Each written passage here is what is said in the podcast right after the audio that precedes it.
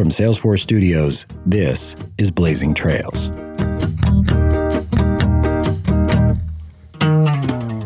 Welcome to Blazing Trails, the newly rebooted Blazing Trails, where we bring you conversations with leaders who move us, inspire us, and make us think. I'm Matt Jaffe, Senior Director here at Salesforce. And to start off this show, we are going to bring you some of the best conversations from Dreamforce, all presented by WordPress VIP. Today, Emilia Clarke, who many of you know, I'm sure, from her role as Khaleesi on Game of Thrones. What you might not know is her personal story two brain aneurysms that left her fighting for her life just as her star was rising. So now, here she is. Take a listen to Emilia Clarke on stage at Dreamforce with Dr. Bennet Omalu. So, ladies and gentlemen, let's welcome Dr. Bennet Omalu and Emilia Clarke. Thank you. Thank you. Welcome. Thanks. Right. Thank you so much for having Yeah. us. I'm Um, feeling very calm, very zen. what an honor for me to be sharing this stage with Emilia. thank you, guys. Thank you. You know, I, I don't know how many of you know about me. I'm not ashamed to say it. All my life, I struggled with depression and low self esteem.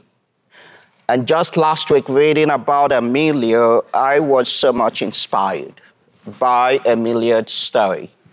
And I deeply want to thank you for what you've done for me. Oh, And in the next 45 minutes, I believe she would do a lot more for you. Um, so I'm, I'm very honored to be here with you, and I'm thankful. Thank you. Likewise. Thank you. Now, let me ask you by a raise of hands, how many of you have heard of uh, SameYou? Oh, what were a, listening to the intro. That's good. Is a good there? number. so, my objective this uh, morning is that after 45 minutes, you would all visit the website sameyou.org, see what it's all about, and uh, help Emilia to help all of us. I've examined over 12,000 brains and bodies. I talk to the dead, and we all are members of one another. We are one common family. Whatever one person does affects all of us. So one person can make a difference. Emilia is making a difference with her story. So, to start, Emilia, could you share with us what your childhood was like? I, I knew you grew up. Should I be lying down? So? You grew up in Oxfordshire, in Oxford. I did, yes. Uh, yeah, in, yeah, uh, yeah. Could you tell us about that? You, you made up your mind at about three, four years old to become an actor. But Yes. Your father wasn't too happy with that. No, no, no, no. I was three when I said I wanted to be an actor. I was pretty bloody minded about it. I must admit. Um, my dad worked as a sound designer for the Yeah, theatre, so. I think I was I was aware of what the world might be. But he was in the crew, so therefore he considered actors to be rather. Um, Crazy and neurotic. So it was my my determination to be a non-crazy, non-neurotic actress, which let's yeah we're seeing how that goes um, but yeah i had i had a gorgeous childhood it was idyllic it was lovely it was um, yeah no no health scares Yeah, no yeah. n- no no early signs of anything i mean when i was 14 i had a kind of in, intense migraine that lasted two days which maybe maybe maybe we consider might be a precursor Yeah. to what i had but it's not it's not that's not Yeah, um, yeah. And when you were five years old, um, you, you had your first um, play in Yeah. school. You went to private school.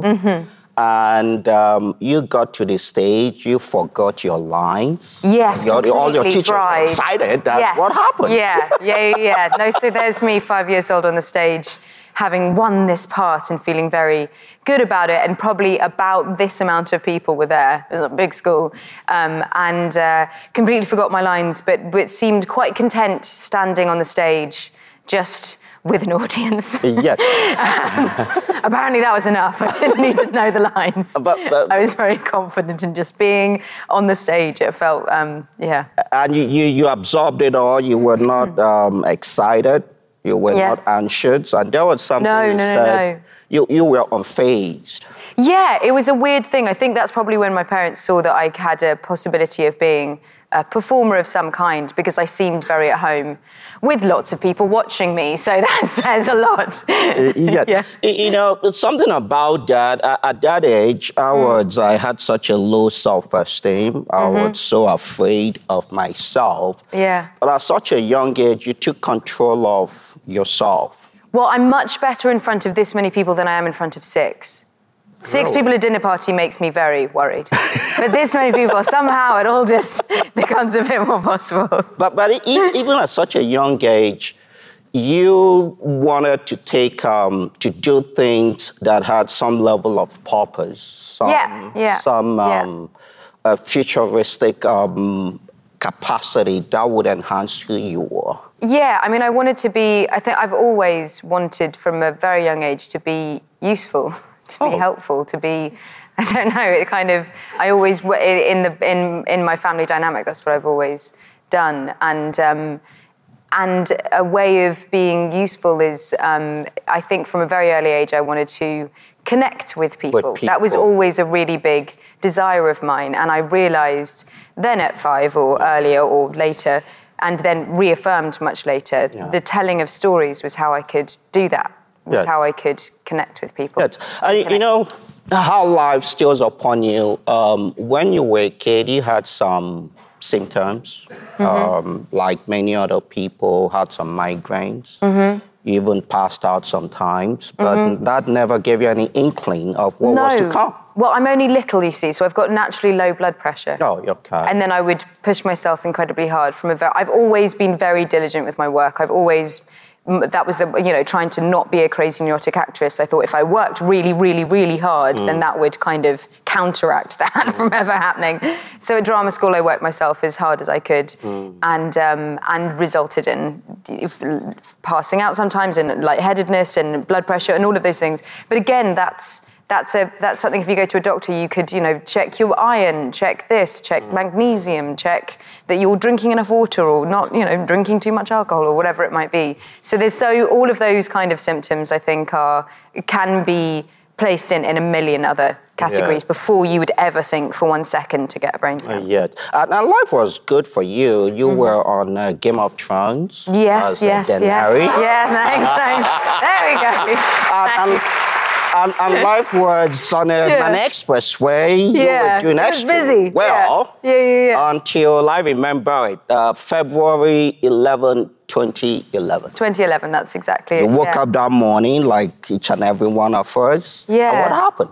Well, so this was season one. We had wrapped, and season one was a was a head spin and a half because I had, you know, seen a film camera once before filming Game of Thrones. Because I came out of drama school, had a year of lots of jobs, and as in non-acting jobs, and then um, and then was on the show, left, and so the reason why I'm saying this is because I was in a really, you know, high state of um, not anxiety, but kind of there was a lot of energy. I was experiencing a huge amount of energy for the first time properly, and then went and did a, a bit of a press tour in America.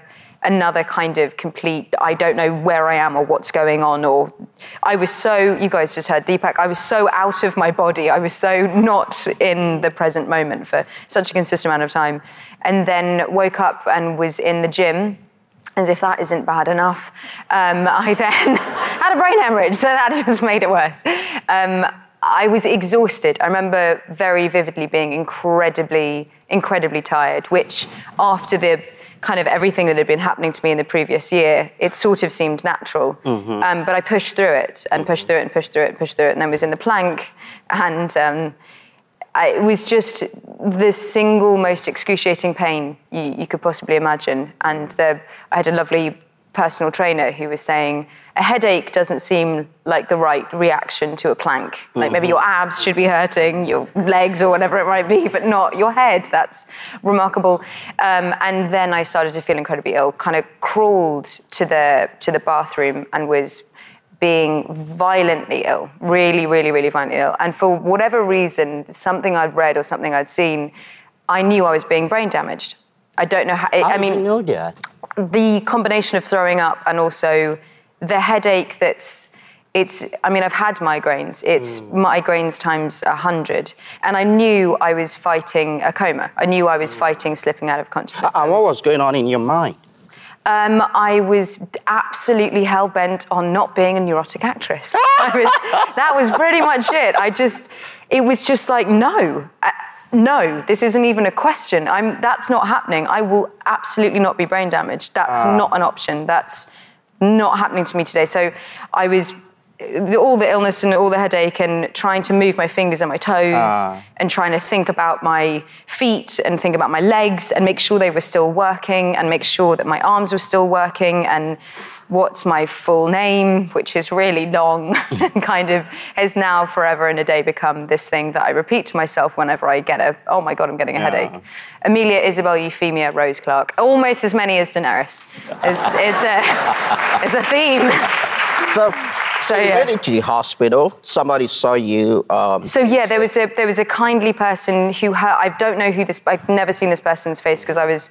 So I couldn't kind of focus, and she called an ambulance. She heard me being ill. She took me out of the bathroom, hmm. put me in the recovery position, called the ambulance. Then I'm in hospital, and my parents are called, and they barely recognized me because I was in so much pain. Hmm. Y- You sort of become almost hmm. unrecognizable, and no one in the hospital knew what on earth it was. They- So I was unable to get any drugs um, to, to ease the pain because they can't treat anyone Yeah, until yeah, they know yeah. what's wrong. So um, I was there for a number of hours um, in this hospital on a Saturday night, and uh, and then one of the nurses. Her husband was a brain surgeon, Mm. and she said, "I think you need a brain scan. That's the kind of last thing that maybe you should." And then they took me in for a brain scan and saw that I had a huge amount of bleeding on the brain. Uh, you know what happened? Each and every minute they waited at the hospital, Mm-hmm. your brain was undergoing some further injury. Yes, Then a CT scan was eventually done. yes, And yeah, yeah. Um, Emilia was told she had uh, a brain bleed, a massive brain bleed, Mm-hmm. um, subarachnoidal hemorrhage from a ruptured blood vessel. Yeah. Mm-hmm. We call an aneurysm. And now, to give you how serious this was, 40 to 60% of people who suffer ruptured brain aneurysms die. 40 to 60%. And when it ruptures, you bleed out, your blood vessels go into spasm and cause further brain damage. But guess what? Emilia beat death. yeah. How did you do it? Yeah. Thanks. Thank you. Ah, thank you. Thank you very much. Thanks. Remember, remember the child, the child we were talking about, who was unfazed, who was very reassured, who knew no fear. That all came to you. It's when you were 24 with a ruptured brain aneurysm. How did you do that? Oh Christ, I don't know. Um, I um, it- I don't know. I, am I'm I'm not very good as a person at, at kind of seeing a problem and not seeing a way through it. Genuinely, it's like a knee-jerk reaction. I need to learn to just let things be a little bit more.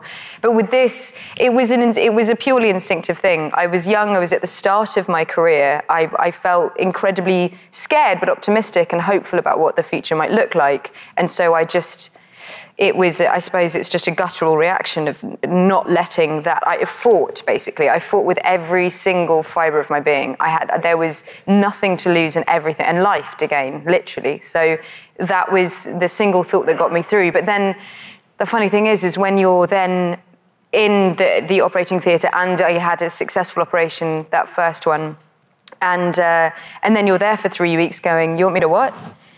I've just got to sit here and."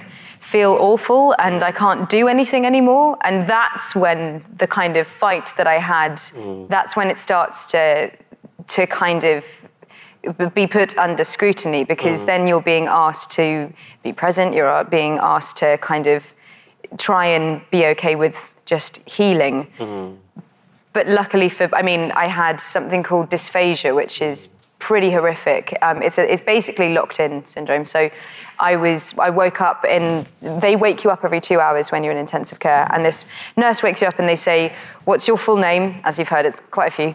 Um, and what, you know, what date is it? Where are you? Those kind of questions. And um, this woman asked me, and, and apparently I I came up with complete nonsense. And I knew, she asked me what my name was, and I couldn't say it um, at all. And that was, that was way scarier. Mm. That, was, that was probably the, the, the single hardest thing mm. because not being able to communicate, and as I've said, the kind of my whole reason for being as a human was to communicate and connect with people mm. and tell stories. And I, in that moment, I realized that I couldn't. Um, and that's something that people live with for much longer than I did. I had about three days of it. Um, my mum was the complete hero, and they obviously called my parents in, who were staying in a really, really, really awful hotel next to the hospital. And she came in and I was obviously saying gobbledygook. I was kind of going in and out of in and out of consciousness of, of, realizing that I wasn't making any sense, and then going through phases of just saying fish and chips, fish and chips, fish and chips, or whatever it might be. I mean, maybe I was hungry, um, probably, um, and. Um, and my mum just looked at me when I was clearly not making any sense and, and looked at me and went, Yeah, yeah, yeah, no, totally agree. Yeah, 100%. Right, cool. what, what's next? Good point. Never heard that one before. That's interesting. Um, and so kind of made me feel like I was making sense. But anyway, they then took me back into the, um, the ICU. I see you. And I got a lot of adrenaline, and they did all that they could because I was this young. Because I was young, I think they were. They, they normally see with strokes, obviously, people of an, uh, an older generation than I was, and um, and I luckily came through that and was able to. But it was that's the only moment with the first brain hemorrhage that I that I was I just wanted to die. I had absolutely no no reason in my mind to keep living. Uh, and this is what really inspires me about you. Um, when you became aphasic, couldn't speak, um, she was overcome with fear. Mm-hmm. you found yourself in this abyss of hopelessness. yeah. And reading it, I stopped. You were not afraid of being afraid. Yeah. Okay, in, in spite of the hopelessness, there was something in you that gave you hope. Yeah.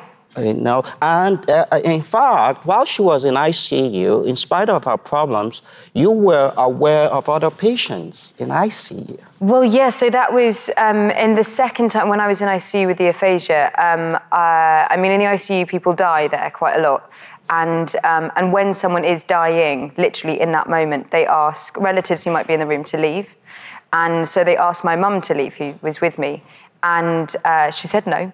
Uh, and I was incredibly um, feeling pretty awful about hearing this and not really knowing what to do and, and not being able to communicate myself. And she just told me a story. She just told me Told you a story? Told me a story about someone at work because she knew I'd be interested in the gossip and distracted me. it's good gossip. It's good gossip.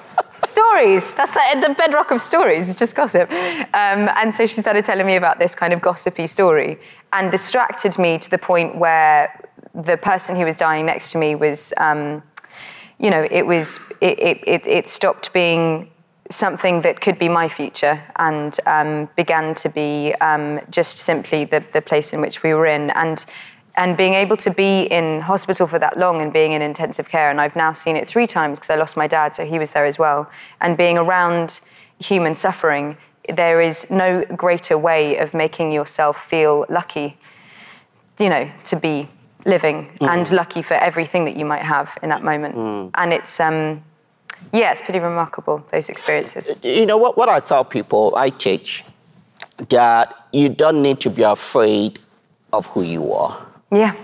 You don't need to be afraid of fear.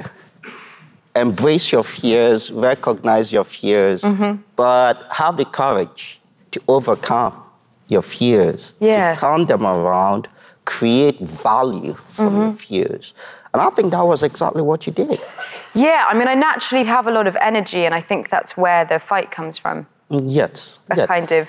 And even one month, within one month of being released from the ICU, you went back to work to do uh, Oh the yeah. second season of yeah, yeah, um, yeah. So you're three Game weeks in hospital, going. I'm going to get a bath. I'm going to see daylight. I'm going to be outside, Mm. which becomes this amazing thing that you. There's not a huge amount of windows in a lot of the hospitals in England, anyway. And um, where we were, and it, all you want is fresh air, and all you want is your home. And so then you you finally leave, and it's a euphoric, gorgeous moment. Mm. And you get home, and you go, what? everyone's just been telling me for three weeks that I'm going to die, that this is really serious, that I need to be really careful with myself. Not only that, but I, because it was um, a non invasive surgery the first time, they went through the, the kind of the femur artery and round the heart and into your brain and, and used copper coils to, to stop the bleeding. Um, I, I, looked completely fine, despite the fact that every car I got into, I banged my head, which mm. was really infuriating. Um, ev- you, I got home and I found a reason to go back to A and E that night. So the IV that I'd been having for three weeks was a little bit infected. I mean, I needed a, I needed an antiseptic cream. That's mm. about it. But I made my loving family turn around and take me back to A and E because it wasn't because I was scared of my infected hand. It was because I was scared to be home which is ridiculous because you spent three weeks dreaming of going mm. home and dreaming of having that. And, and that, the essence of that is what recovery is. Mm. And the essence of that is what people have to live with day in and day out when you've faced death and when you've been incredibly ill. Mm. And it's not the thing that people immediately think of, mm. is that when you get home, you don't trust yourself and you don't trust environment that has once felt familiar and you resent the place that you've been in the hospital bed and it all feels very alien and, and, and you're not sick anymore but it's um, it's a real it's a real difficult one to get your head around. So a lot of fear a lot of morphine um, to kind of get you through. And then I think within about I think I had about four weeks probably at home. And then continued doing promotion for season one of the show. But we couldn't tell HBO anything about it. We couldn't tell my new fancy American agents anything about it um, until they knew I wasn't going to die. So when I came home, then I could say, funny story, mm. I'm fine. I mean, I was out for a minute. Sorry not to reply to your uh. emails. I'm, I'm absolutely fine. And then, and then it turned into this thing of me being a young actress that was insanely lucky to be there and filled with imposter syndrome and and and just the only thing I was scared of was being fired as mm. opposed to being scared of um, of of you know the the brain hemorrhages. We are going to take a quick break now from that conversation with Emilia and Dr. Bennet Omalu to bring you some of my conversation with WordPress VIP CEO Nick Gernert. With unparalleled power and flexibility, WordPress VIP is the leading provider of enterprise WordPress, and they power digital customer experiences for companies like Facebook, Spotify, Capgemini, and more. In these next 10 episodes, you will hear from their CEO, Nick Gernert, on how he and his company view the future of work, digital transformation, and much more.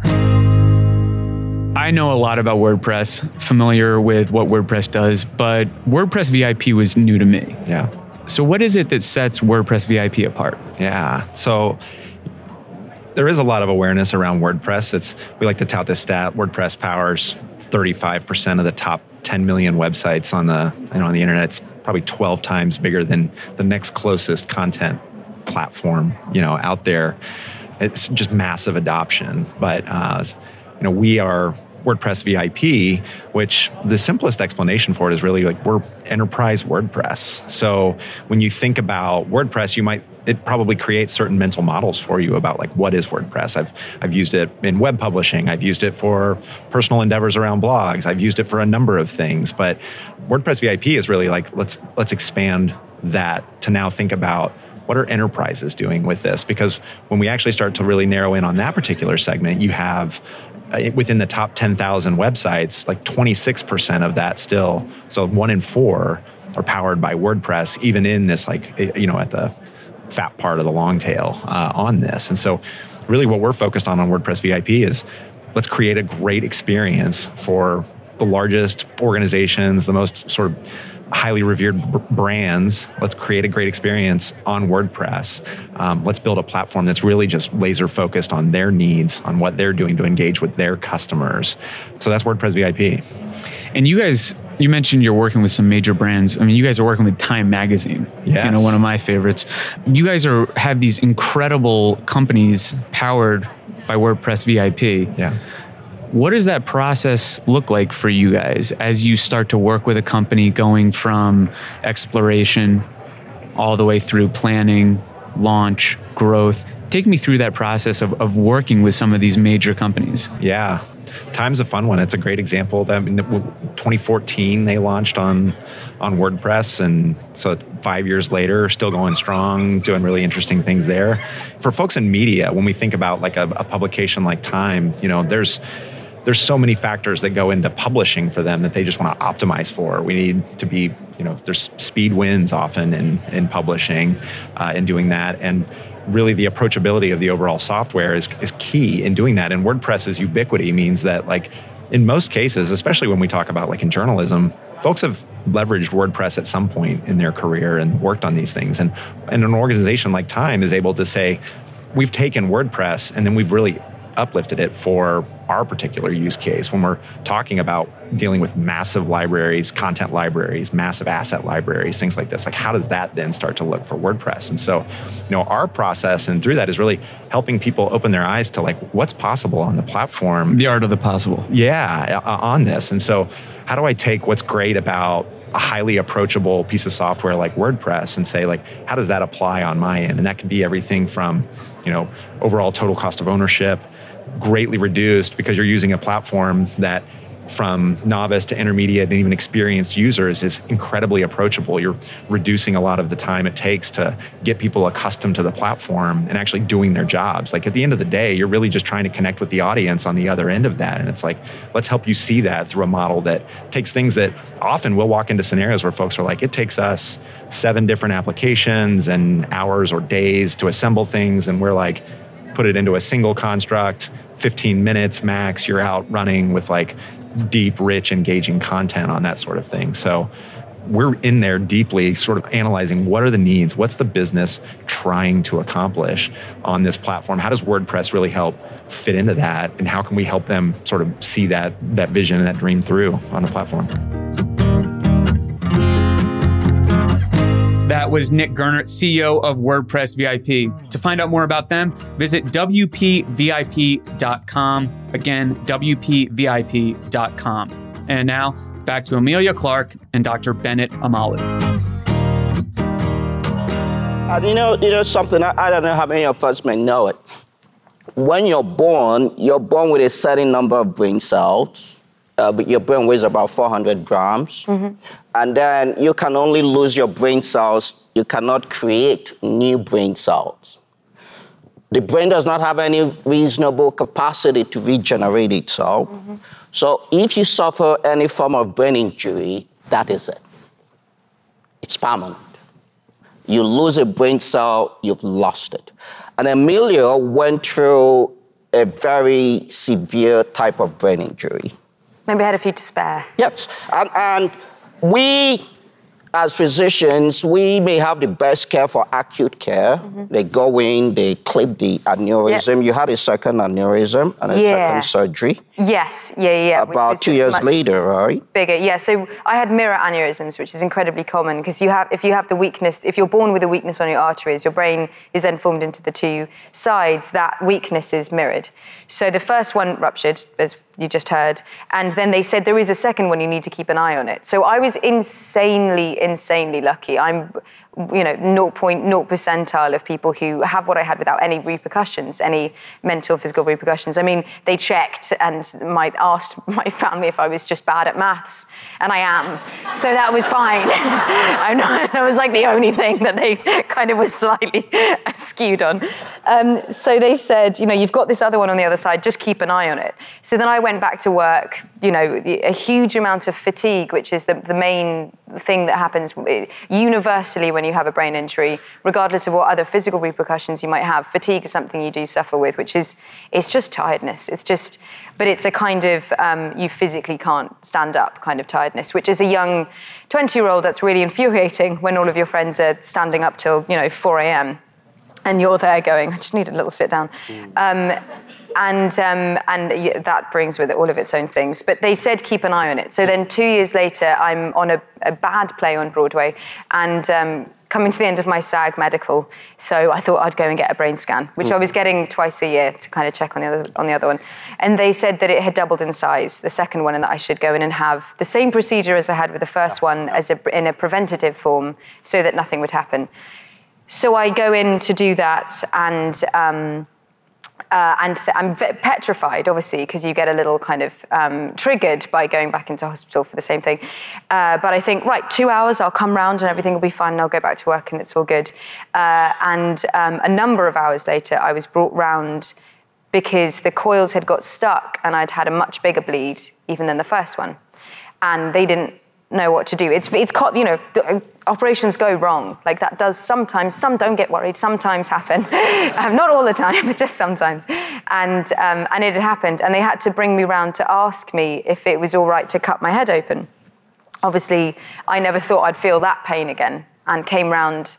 Um, in this kind of uh, in the in the surgery in the in the room um, and was asked this question and kind of was finding difficult to speak anyway, but obviously mm. gave it the a-OK. My, my parents were there and they couldn't kind of do it for me. And, and luckily for me, there was a surgeon um, who was lecturing very close who was you know wonderful at cracking heads open and, and fixing them because it's a different team that would do the calling that would do the, the clamping so then I was rushed in to, to have that emergency procedure, and um, and th- they're pretty sure I died for a, for a minute, and then was brought back, and, and it was a that was a, a very complicated thing, and then to I miraculously made it. They were incredibly worried I'd lost my peripheral vision. They were worried about a number of things that could have gone wrong as to where the bleed was on that side of my brain.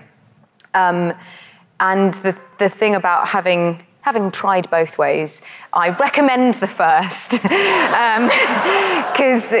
um, the, the physical trauma, when your skull is cut open, plus the bleed, is then you're dealing with two different things. And that was um, just horrific. That was just really, really awful. I, I, know she may not want me to tell you, but she's got some titanium plate in her skull. I do. I don't set off alarms, though. So if I may ask. Handy if I may ask you, share with all of us, what saw you through? What did you do? Well, this that so because you're mm. you're doing so well, you got back to your job. Yeah. What did Emilia do? Well, this the sec the second time. I mean, I was raised to never say "poor me." I was raised to kind of, there's always someone who's much worse off, so just don't even give it a second to consider, oh, that's a bit rubbish for myself. Um, but it was incredibly, incredibly difficult to not, to not do that with this second one because it's happened twice at this point. Mm. But um, I'm just pathologically hopeful. Pathologically human being. hopeful. Did you hear that? I, um, it, it kind of, it, you know, I woke up every day and I kept waking up every day. And there were a number of different things. My job being a really big one, the show by that point, I was, I, we, we, we were up to season three. So I, you know, I knew I was coming back for season four. Um, at least I think, you know, I hoped I was coming back for season four. And, um, and I had, up until the age of three, invested so much of my hopes and dreams and wishes for myself, for my family, for every, for the home that I'd created I'd put so much into that that not living to see it just when crunch when the crunch time came it wasn't an option to not it wasn't an to option. not fight for that. Yeah. And it's the it's the fight part of me that i think is probably the strongest. And to kind of you know to, to prove yourself wrong to prove other people wrong that, that you, you are strong enough to do it, that you might be five foot two and mm. little English girl, but you're capable of overcoming this. Mm. And I just, I was, um, I, have been incredibly supported by the, um, by the people that have been around me in my life. And Especially your mother. Right? Yeah, yeah, yeah. She gets a lot of airtime in this conversation. Yeah. Um, yes, give her a round of applause. Yeah, how's yeah. Um, but yeah, I just it, it's the appetite for life, which yeah. has diminished at many points in my life. But um, but the, but at this at that point, you know, at the crunch time, it does it does kind of come out to be stronger. Thank you so much. Thank you. You know, going back to the permanent brain injury aspect of it. Yeah. You know, sometimes, including myself, we are ashamed. We victimize ourselves by brain trauma. The unfortunate thing about brain injury is we don't see it. Yeah, It's not like a. Fracture of the disease, leg. yeah. And there are usually persistent symptoms, Mm-hmm. mood disorders, um, cognitive uh, impairment, behavioral impairment, including drug abuse, impulsivity, Mm-hmm. um, and others. You said yours was a poor taste in men. That's what's gone. That's what we think is gone. Weirder coming out of his mouth, isn't it? Yeah. So, so how have you dealt with the long term? With the bad taste mouth. That's another story. That's like a, that's a different conversation. Christ. Excellent to have you all here. Um, but but how, how have you dealt with the long term effects of brain? Well, with the second with the second brain injury, and this is something that people do speak of to speak of a lot when you've had a brain injury. I couldn't look anyone in the eye. The, the second time round, I was I was vaguely recognisable. I mean, I still had brown hair, and it was I was not being stopped on the street as maybe as much as I might be now. But it was the biggest fear I had in this throughout the recovery of the second one was being recognised. It was. I mean, I, I physically, I couldn't look my family in the eye. I couldn't look doctors in the eye. I couldn't, I, I just wanted to disappear with everything that I had. I was alive and I was fighting to be alive, but I was not ready to fight to be in the room and to look people and, and, and to kind of give them that gaze. Um, and that comes from a complete lack of trust of yourself. Because if you think about the brain, really, it's, it's whatever you hold as the thing that makes you you, the thing that makes you unique and individual as a human being, it's there. It's all in, it's all housed in your mind. And when that fails you, I mean, no one in this world has complete 100% confidence, and if they do, they're in a different sort of sphere. But um, it's it, without without you know uh, having that little bit of lack of self-belief put on top of that clinically your body telling you that you're not good enough your body telling you that you're not strong enough that it has failed you. It's a kind of philosophical debate that you can have with yourself that makes you resistant to connect with any other human being because you you don't even know what's going on here. You, you mm. it's it's it's completely alienating and entirely frightening and leaves you feeling profoundly alone because no one can see it, no one can understand it. If you break your leg, at least you're aware that that part of your body needs to be protected. But with your mind that, that takes care of everything, then there's no part of you that doesn't need to be protected, it doesn't need to be held close. And if you're not supported in that process, you got nothing, and it's incredibly frightening. So I know that my dad went through phases of, of wondering whether I was left with a with a much more permanent problem because I couldn't connect to, I couldn't look anyone in the eye, and I couldn't have this.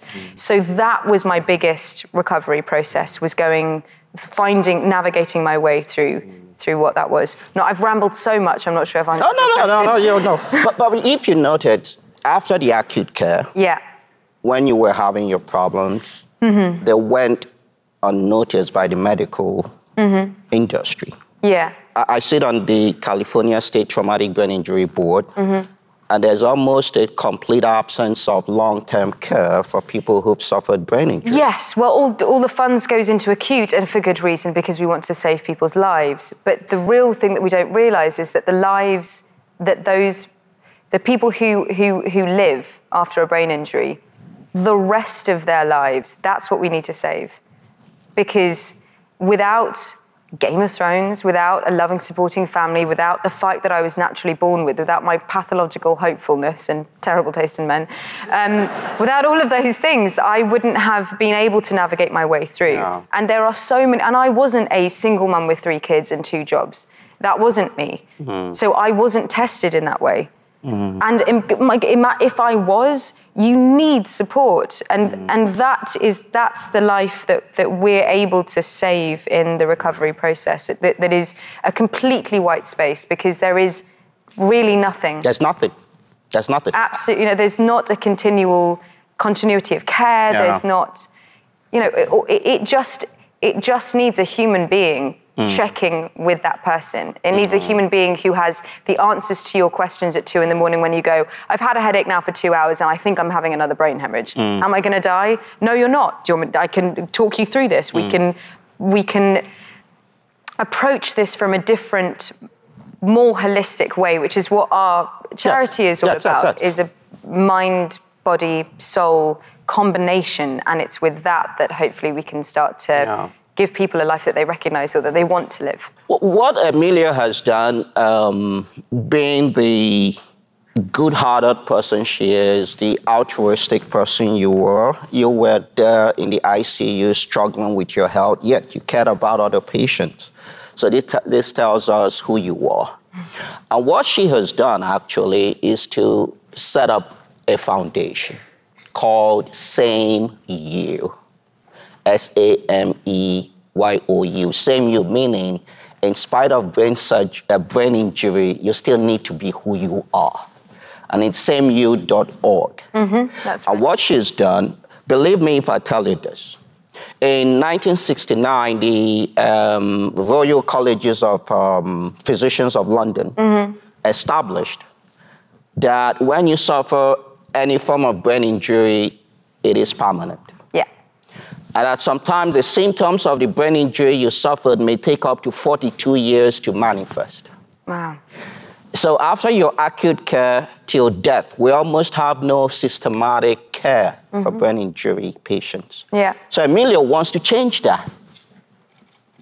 And she is changing that, but she's asking for our help. She's asking for our help. And like I said earlier, we are one greater family, members of one another. What one person does affects all of us. So tell us about SameYou. Well, I'm. I mean, I'm pretty. I, I don't know what the slides have been doing, but um, one in three of us will have a brain injury, which is a lot. It's a really big thing. Um, it's it affects more people than um, it's it's. I think the statistics that we're coming up with now are under. They're underrepresented because people don't come forward about having had a brain injury. It also can affect the, the jobs that you might have and all of these sorts of things. But it's a it's a huge global issue that is that is um, no that has n- nowhere near enough um, limelight. And so what we're doing with SameYou is that we are trying to shine the light on recovery, on brain injury recovery um, for largely for young people, obviously because it happened to me. And, and when it happens to a young person, just when you're trying to figure out what your life might look like, it changes forever. And without the guidance and support to be able to, to, to live the life that you hope and dream and are hopeful that you might be able to live, then um, then you've got nothing. So we um, we're eight months old. We're very young, um, and um, we have created a, a brand new, unique training program for nurses, which is the first of its kind because this kind of approach to recovery doesn't exist um, until now. Also, I've raised. I did a, an Omaze campaign where I did a kind of Game of Thrones themed, dressed up as Jon Snow. It's very fun. uh, went through Times Square. It was very very fun, and um, and that raised a whopping million, which was amazing. And that has gone into um, a research center at Spaulding in Boston, and they are looking into brain resilience. And so, what can our brain? What are our brains capable of, especially within young people after an injury, and how can we capitalize on that, basically? The main thing that our charity would like to do now is we'd like to hear other people's stories. And we want to bring together world leaders and try and work out how to fix this problem globally, because it is a massive global issue that affects, like I said, lives upon lives upon lives of people. And so um, we're looking for people to come together with us and, and help us come up with the next wave of ideas as to how we can do that. Uh, and another thing, you know, as uh, uh, a patient of depression and low self-esteem, you know, when people suffer from brain illnesses, there's usually this stigma that accompanies it, this um, shame. Um, people don't want to publicly talk about their problems. Yeah, And even when they talk about their problems, they don't get the empathy they need. yeah. So I, I think um, you're doing a phenomenal job. Thank you. And um, I am deeply thankful you're using your platform to make a difference. Thanks. Because even if you were to make a difference, even in the life of just one person, you've done a wonderful job. Thank you. Thank you Yeah. so much. Thank you. Thanks. You've done a wonderful job. Um, thank you for that. I, I, I, I will uh, pray for you, do what I could to help you. Thank But please, please, um, it takes only one person. Visit sameyou.org. Donate money if you don't have the time. If you have the time, give them your time. But we need to first change the mental attitude. Absolutely. we need to change the stigma. yeah. Bringing awareness to this massive problem would be an enormous step change in how we see it. So the more people that are able to be educated about it, which is what we're trying to do, and bring awareness to the problem is, um, is would be a huge step forward. Wonderful. Now, now um, I, I believe you've had some great information. It's been fun. I, when I travel around the world, I tell people that there is nothing like an impossibility. The impossible is meant to become possible. If you don't believe that, look at Emilia's life and story. Emilia came close to death twice or three times, but she overcame it. And look at what she's doing with that experience, creating value from a negative experience. As they say, death, where lies your victory? Fear, where lies your victory? So, Emilia, we're deeply grateful Thank you. and thank, I'm thankful. So, sameyou.org, that is our take home. Sameyou.org. Empower Emilia, empower another human being, you shall empower yourself. Also, I'm going to say this now. You can email me at sameyou.org. Emilia Clarke at sameyou.org. Ladies and gentlemen, Tell me your Clarke. stories. Thank you.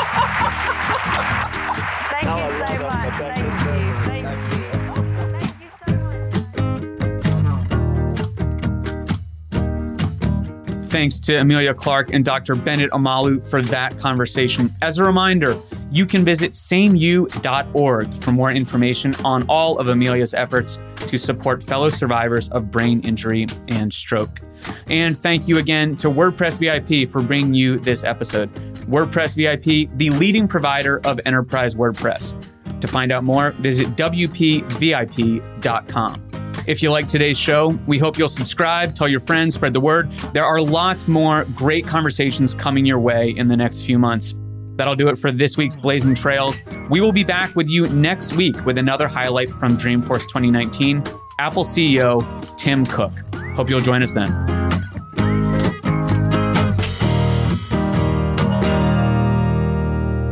Blazing Trails is a production of Salesforce, a customer relationship management solution committed to helping you deliver the personalized experiences customers want, so they'll keep coming back again and again. Salesforce, bringing companies and customers together.